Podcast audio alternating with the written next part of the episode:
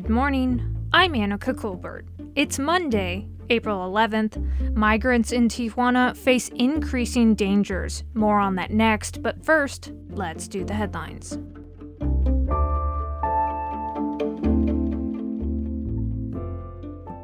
Starting today, you can once again attend San Diego City Council meetings in person. Two years ago, the pandemic forced public access to go online. In January, council members and staff were able to come back to council chambers, but the public still had to use Zoom and phone calls. Virtual attendance will still be an option for the public going forward. The Biden administration is desperately calling on Congress to pass more funding for the ongoing fight against COVID 19.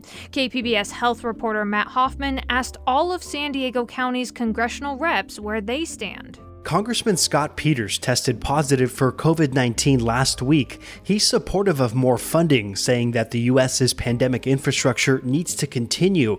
Congressman Juan Vargas says the funding is absolutely needed and he's optimistic that something can be done soon.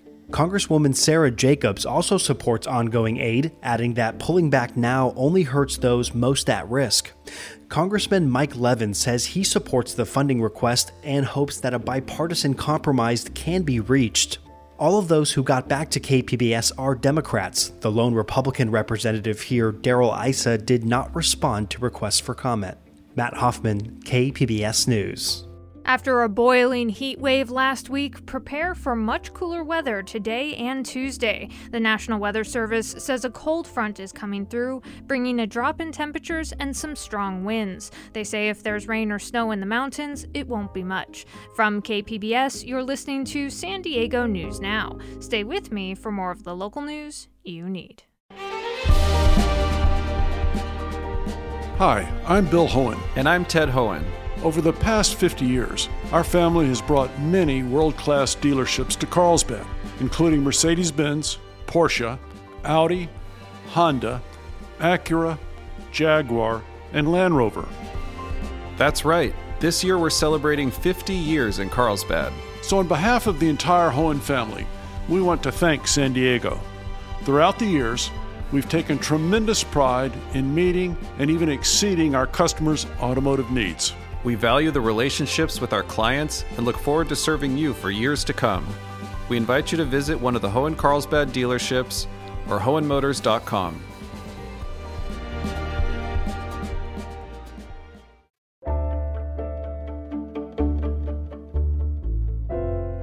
It's been two months since Tijuana evicted hundreds of asylum seekers from a makeshift migrant camp just south of the San Ysidro border crossing. Many of those migrants were pushed to the outskirts of town, where they faced the prospect of homelessness in a dangerous neighborhood. KPBS border reporter Gustavo Solis has more. Rosa, who asked me not to use her last name, has been living in a constant state of terror. She and her two youngest children fled from their home in the Mexican state of Michoacan last year after members of a drug cartel stole her family's farm and kidnapped her oldest son. Now in Tijuana, Rosa still pays a monthly ransom of $60 a month to keep her son from being tortured. Vivo aterrorizada día a día con mis hijos que en cualquier momento este, puedan saber dónde estamos. No soy... Rosa says that the cartel knows that she and her children are in Tijuana, and she's terrified at the thought of being found. She's currently living in the outskirts of town, paying $150 a month to share a one bedroom apartment with five other people. She's waited nearly a year for a chance to request asylum in the U.S. That delay is caused by Title 42, a public health order from the Trump era that limits access to asylum seekers. Pues es miedo andar aquí en Tijuana en la calle y que esas personas que nos hicieron daño nos encuentren y pues de ahí en el Chaparral yo me sentía más segura. Rosa says she felt much safer living at El Chaparral, a makeshift migrant camp near the San Ysidro border crossing that was abruptly shut down by Tijuana authorities in February. For months, she lived in this tent community with hundreds of other asylum seekers, mostly from Mexico and Central America. She knew her neighbors, had access to social services, and could even work in nearby stores. Her new apartment is isolated and in a dangerous neighborhood. It takes her an hour to get to downtown Tijuana, where most of the jobs and social services are. Pedro Rios is an advocate with American Friends Service Committee, he says the living conditions in the camp were by no means ideal, but migrants were safer there than they are now. So conditions for them, for, for many of them, uh, went from uh, bad to worse He says the migrants have been left to fend for themselves in one of the most dangerous cities in Mexico. They're going through some serious, uh, troubling situations where they don't have housing, they lack access to information, they are much more susceptible to being robbed or or being apprehended by the authorities. Rosa's neighbor is an Honduran woman named Darcy. She is also running from gangs and asked me not to use her last name. Like Rosa, Darcy used to live in El Chaparral. No tenemos trabajo. Es, hemos ido a buscar a fábricas, pero igual no aceptan extranjeros. Y pues nos toca vivir de la línea. Darcy says there's no work in this part of Tijuana. She's applied for jobs at several maquiladoras, but they don't hire foreigners. She lives off whatever money she can make begging and washing cars at the long border wait lines. Running out of options, Darcy is left waiting for U.S. border policy to change. Esperando siempre, siempre estamos con la ilusión de que nos van a decir, eh, ya necesitamos tal cosa para poder cruzar o qué sé yo, o alguna fecha, alguna esperanza, pues. Rosa and Darcy's frustrations have heightened over the last couple of weeks. The same border officials who used Title 42 to block their asylum in the US have allowed hundreds of Ukrainian war refugees to enter the country. Rosa understands that the Ukrainians are fleeing a war, but she says that living in Michoacán is almost like living in a war zone. Me pregunto yo y le pregunto al, al gobierno, ¿que Michoacán no está en guerra? ¿O me van a decir que todo está bien? The US Department of State currently has a level 4 travel advisory for Michoacán. It is the highest level and advises people to not travel there because of crime and kidnapping risks. The same thing that Rosa is fleeing from. After a year of waiting and living in constant fear, Rosa feels abandoned by both the American and Mexican governments. Ya un año y viviendo con este temor aquí en nuestro país y, y no, no darnos una respuesta es, es muy difícil y, y la verdad sí me siento olvidada por las autoridades. Gustavo Solis, KPBS News.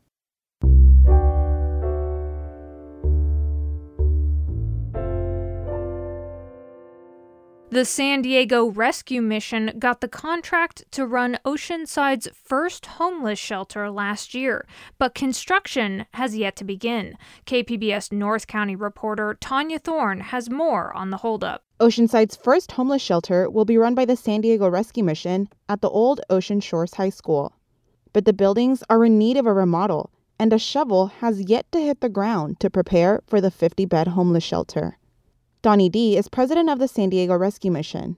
He says he would have hoped to be open by now. We typically own our own stuff and we set our own timelines, but in working with another municipality and working with another city, you know, we've had to jump through some hoops just to, to try to figure this out, and I think that's delayed it a little bit. The site is city owned, so all bids needed to be approved by the city first. In a statement, the city of Oceanside said that when developing a project of this magnitude, it is normal and expected for plans to change. Dee said demolition is expected to start in the coming weeks, and he hopes to be open by late summer.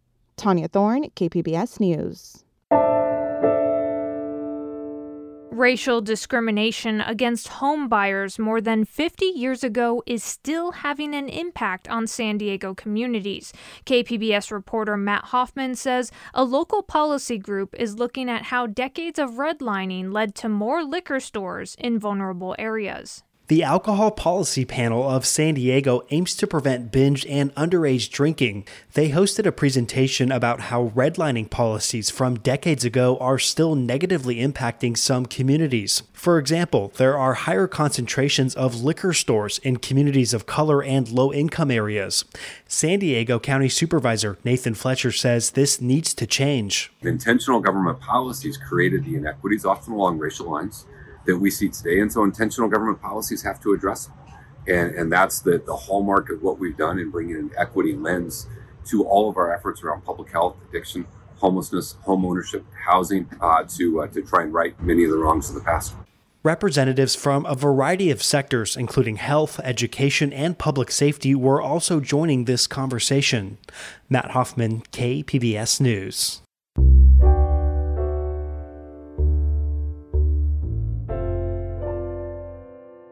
A local private school is helping to bridge the cultural divide for first generation Mexican American students. KPBS education reporter MG Perez has more. The Francis Parker School in Linda Vista, with 1,300 students in pre K through 12th grade, is predominantly white, which can be a challenge for children who are not. So the school has created a program it calls Speak to help minority students and their Spanish speaking parents navigate the academic, cultural, and financial opportunities available to them. Uriel Socia is a freshman.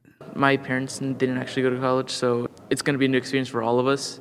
And I have three siblings that, for right now, are following the path that I went. The Parker School's white students are mentored in cross cultural competency and allyship to their classmates. MG Perez, KPBS News. With Tax Day on April 18th, some local leaders are trying to raise awareness about a tax credit for low to moderate income individuals and families. KPBS Speak City Heights reporter Jacob Aere has more. Some local agencies put a spotlight on one way to get money back on taxes the Earned Income Tax Credit, also known as the EITC. It's for low to moderate income families. The Volunteer Income Tax Assistance Program is helping San Diegans file their taxes and get some money back, all for free. San Diego resident Crystal Casillas got help through the program.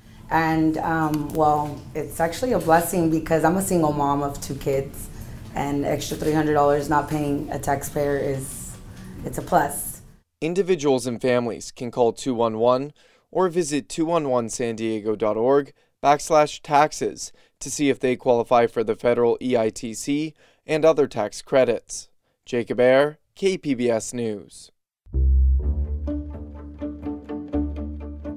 Coming up, we have details on a new program to get more Californians into state parks. That story's next, just after the break.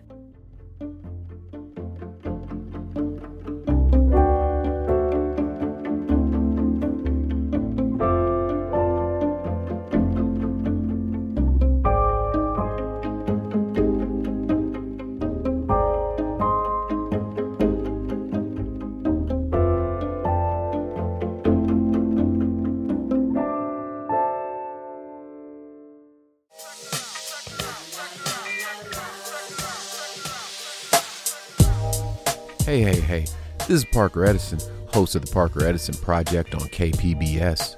The cool thing about joining KPBS is you make one simple donation, and that money ripples into supporting everything else you see and hear on KPBS, including podcasts like this one you're listening to right now, making a place for fresh voices and perspectives to be heard. And that's music to my ears. Become a member today. Just go to kpbs.org, click that blue Give Now button, and donate what you can. All right? Thanks.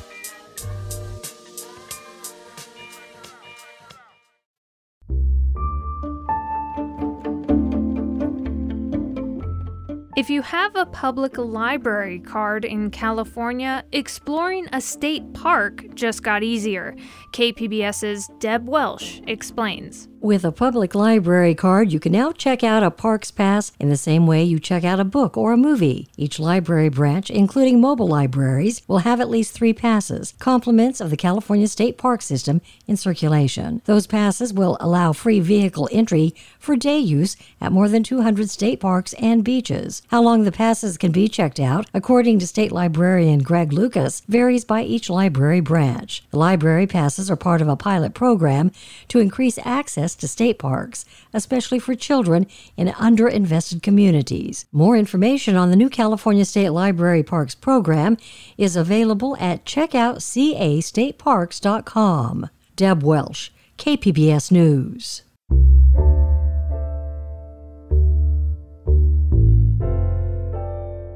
And one more before you go. The San Diego Repertory Theater's second annual Black Voices reading series continues tonight with Darren Canady's Reparations.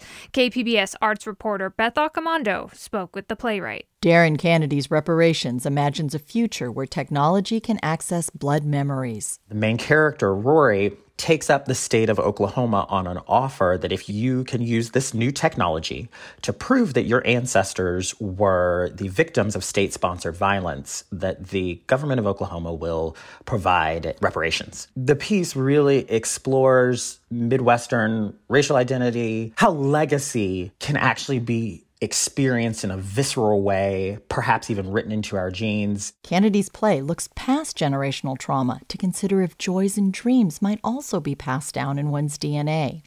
Reparations will have an online reading tonight, followed by a discussion as part of San Diego Rep's Black Voices reading series. Beth Accomando, KPBS News. And that's it for the podcast today. As always, you can find more San Diego news online at kpbs.org. I'm Anica Colbert. Thanks for listening and have a great day.